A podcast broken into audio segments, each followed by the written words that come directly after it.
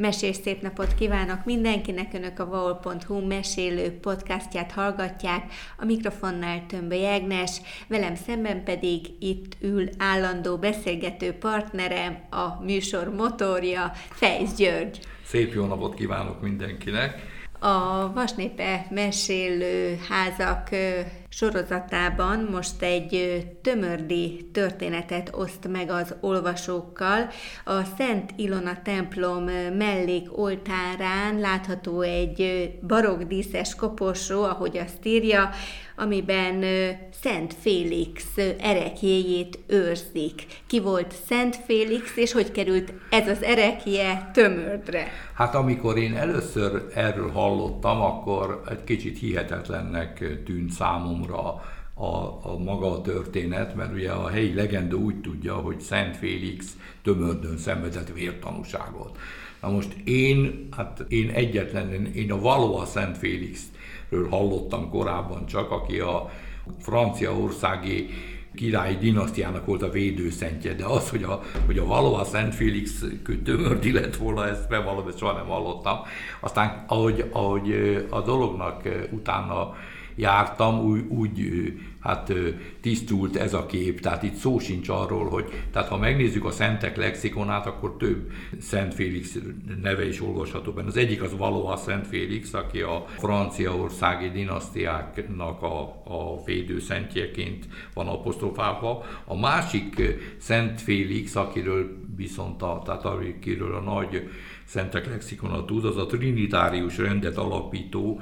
negyedik Orbán pápa által 1262-ben szent javatott Szent Félix története van, de egyikőjüknek sincsen semmilyen panóniai kötődése. Amikor aztán az ember ugye jobban megismeri a, a Vasmegye egyház történetét, és mondjuk a, a Szombathelyi Székes Egyházban is ugye láthatjuk Szent Placidusnak a üvegkoporsóban lévő erekéit, és Szent Gotthárdon az a pedig Szent Vincének van hasonló erekéje, akkor, hogyha ezeknek a, a, a szenteknek az élettörténete után járunk, akkor kiderül, hogy mind a kettő úgynevezett katakomba szent. 1578-ban fedezték fel Róma alatt ugye azt a labirintus rendszert, ahova az első századi, tehát Diokléciánus és Néró császár idején történt keresztény üldözések áldozatait temették, és ez, ez, ez a 16. században hát került, vagy hát lett publikus, vagy akkor találták meg, hogy ide vannak eltemetve a, az, az ős keresztény vértanúk, és akkor akkor jött, hát most idézőjelben mondom, ez divatba a katakomba szenteknek a kultusza, ugye hát Hercán bíboros is, aki, aki ugye Sziliánost követte a szombathelyi egyházmegye élén. Ugye tudjuk róla, hogy ő, ő Mária Teréziának az itáliai diplomatája volt, ugye részt is vett a, a királyválasztói zsinaton, hiszen ha valaki megnézi a, a Hercán kiállításnak a, a tárolóit, a, az egyházmegyei könyvtárban ott még, hogy még szavazó cédula is van, a, ami tőle származik, tehát a, amikor a pápa választásnak a, a konklávén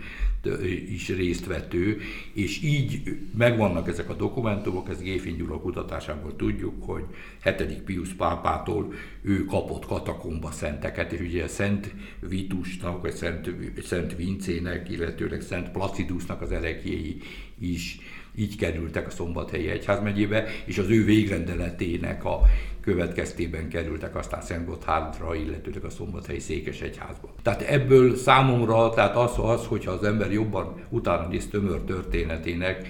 lehet azt tudni, hogy a Szent Vincéről először az első említések azok 18. századiak. Ugye 1690-es években, 97, 98, 99-es években ugye Kazó főesperes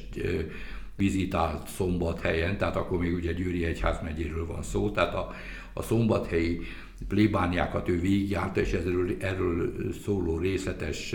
a vizitációs jegyzőkönyvek, ezek megtalálhatók a mai napig hát levéltárban kutathatók. Itt még a tömördi látogatáskor nincs szó Szent Vincéről. De a, de a fél évszázaddal később, 1756-ban, mikor Battyányi József főesperes járta végig szintén az egyházmegyét, ugye ez még mindig a, a 1777-es egyházmegy, szombathelyi egyházmegy alapítás előtt van, akkor ő említi meg először a, az ő, ő hát részletes templom leírásában olvashatjuk, szó szerint így szól a bejegyzés, hogy a templom északi mellékoltárán elhelyezett Szent Félix erekje Péter József Dolberg adományaként került a templomba. Egész pontosan ezt, ezt, ezt már Szili János írja le 1780-ban, tehát amikor, amikor már püspökként ugye tömördön jár, de, de már a Szent Vince, Vince erekékről már Battyányi főesperes is megemlékezik. Péter József Dolberg miért adományozhatta Na most ezt? ugye ez, ez, ez már, ez sajnos, tehát ugye a Szili János ezt is leírja, hogy Péter József Dolberg adományaként került a templomba. Sajnos, hát ugye ilyen részletes falu történetek nincsenek még a 18. században, azt viszont tudjuk a 15 éves háború történetéből, hogy, hogy tököli kurucai feldúlják ugye Észak-Vas megyét, és többek között a, a tömördi kastély és a tömördi templom is ennek a dúlásnak ez az áldozata. Na most a, az egyház történetből és a katakomba szentekkel kapcsolatban, a katakomba szentek erekével kapcsolatos történeti tudósításokból tudjuk azt, hogy ugye a történeti Magyarország területén 35 ilyen katakomba, ez a legújabb tanulmányban olvastam ezt, összeszámolták, 35 ilyen katakomba szent erekéit ismerik, ugye köztük van ugye a Placidus és a Szent Vince erekék is, ugye, amelyek, vas, amelyek Hercán bíboros révén jöttek ide, és Homok Komáromban van a Szent Felicitász vértanúasszony, és az úgynevezett kis Szent Félix erekje, tehát még egy Szent Félix erekje van Magyarországon, a Homokkomáromi templomban részletes leírás van erről. Tehát tudjuk azt, hogy amikor a katakomba szenteket elajándékozza a pápai kúria, akkor ez, ez dokumentált formában történik, és hát nyilván ezt a dokumentumot olvashatta vagy hát volt Szili János kezében is, és azért tudta ilyen részletesen leírni. Na most ez a Peter József Dolberg, ez egy császári titkos tanácsos volt. Legalább ennyit tudunk róla a, a levéltári kutatásokból, és hát feltételezhető, hogy a, ugye a, a 17.-18. század részben ugye a török ugye is többször végig pusztítja Vas megyét, és aztán később ugye ez a, a, a 15 éves háború idején is ugye többször, ugye tudjuk, ismerjük a csepregi tragédiát, amikor a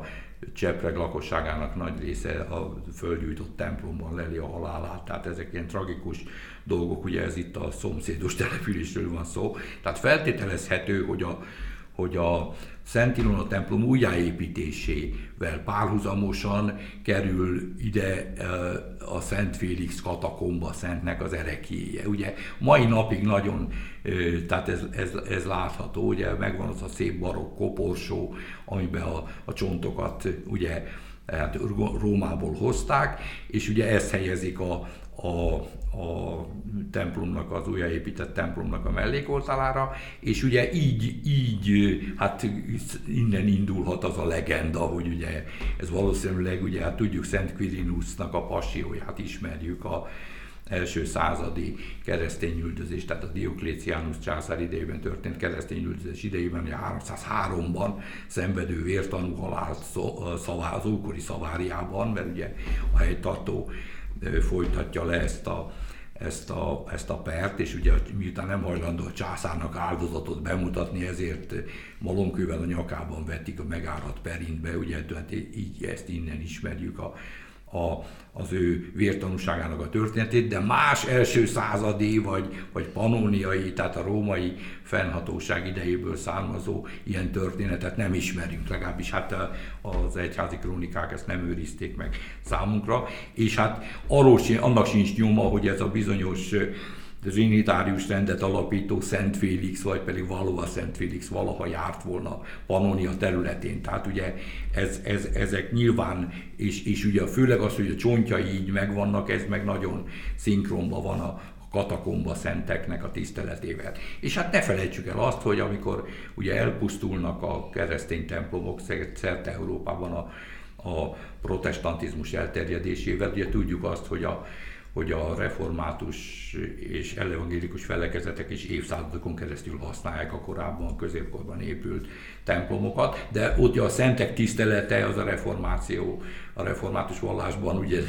nincsen meg, tehát ugye ezek eltűnnek, elpusztulnak, elvesznek ezek a korábbi erekék, ugye, amelyek a templomokban vannak, és ezeknek a pótlására van az úgynevezett katakom, ugye több Európa szerte, hogyha megnézzük, akkor országon, hát én mondjuk csak a magyar kutatást ismerem, de tehát az, ami dokumentálhatóan Rómából származó, az 35 ilyen erekét tudtak felkutatni a vallástörténészek, legalábbis a mai, a, a tudomány mai állása szerint, ahogy ezt mondani szoktuk. Nem sok. Úgyhogy hát nem, nem sok, de nem találtuk meg, tehát én kerestem, de nincsen meg sajnos ez a ez a József Péter Dolberg féle adománylevél, hogy ő kapta volna ezt a de mondom, hát ugyanakkor nincs okunk arra, hogy kételkedjünk Sziliánusnak a 1780-ban történt leírásából, feltehetően akkor még ő neki volt, tehát nyilván honnan tud, honnan máshonnan tudhatta volna. Tehát feltételezhetjük, hogy azt, amikor visszafoglalják a, a, a tehát a, ugye akkor már a Csernel család birtokában van tömör, tehát amikor a Csernel család újra birtokba veszi a, a települést, megépíti az, az, a ma is látható kastélyát, illetőleg feltehetően az ő hát tevékeny közreműködésekkel épül újjá a Szent Ilona templom is. Ugye tudjuk azt, hogy, hogy horvát betelepülők vannak tehát horvát országból jönnek az új telepesek, akik, akik tömördön aztán az életet újra indítják, mert ne felejtsük el, hogy, hogy ez, egy, ez egy nagyon kritikus időszak, ugye tudjuk azt, hogy 1600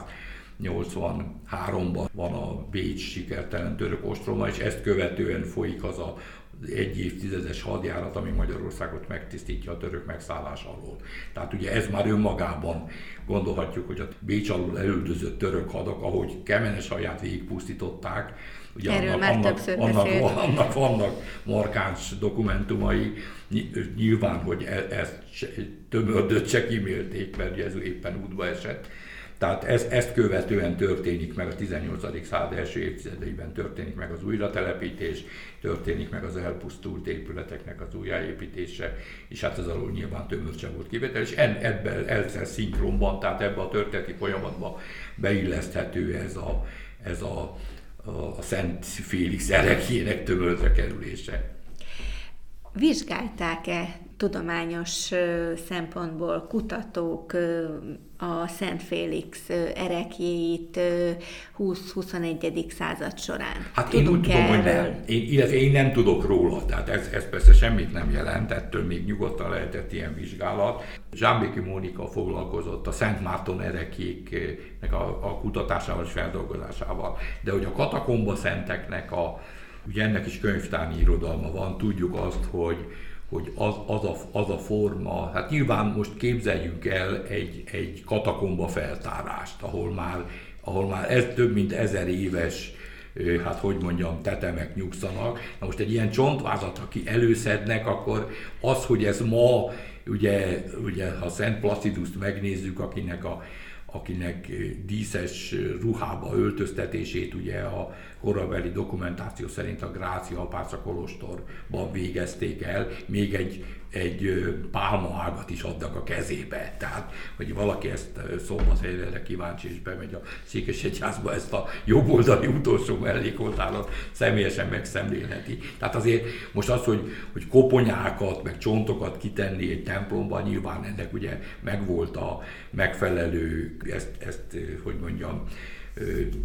esztétikus körülmények közé kellett helyezni, így készül, így öltöztetődnek fel a katakomba szentelek, ugye a Szent is láthatjuk ezt a Szent Vince erekénél, és, és hát ugye itt a tömördi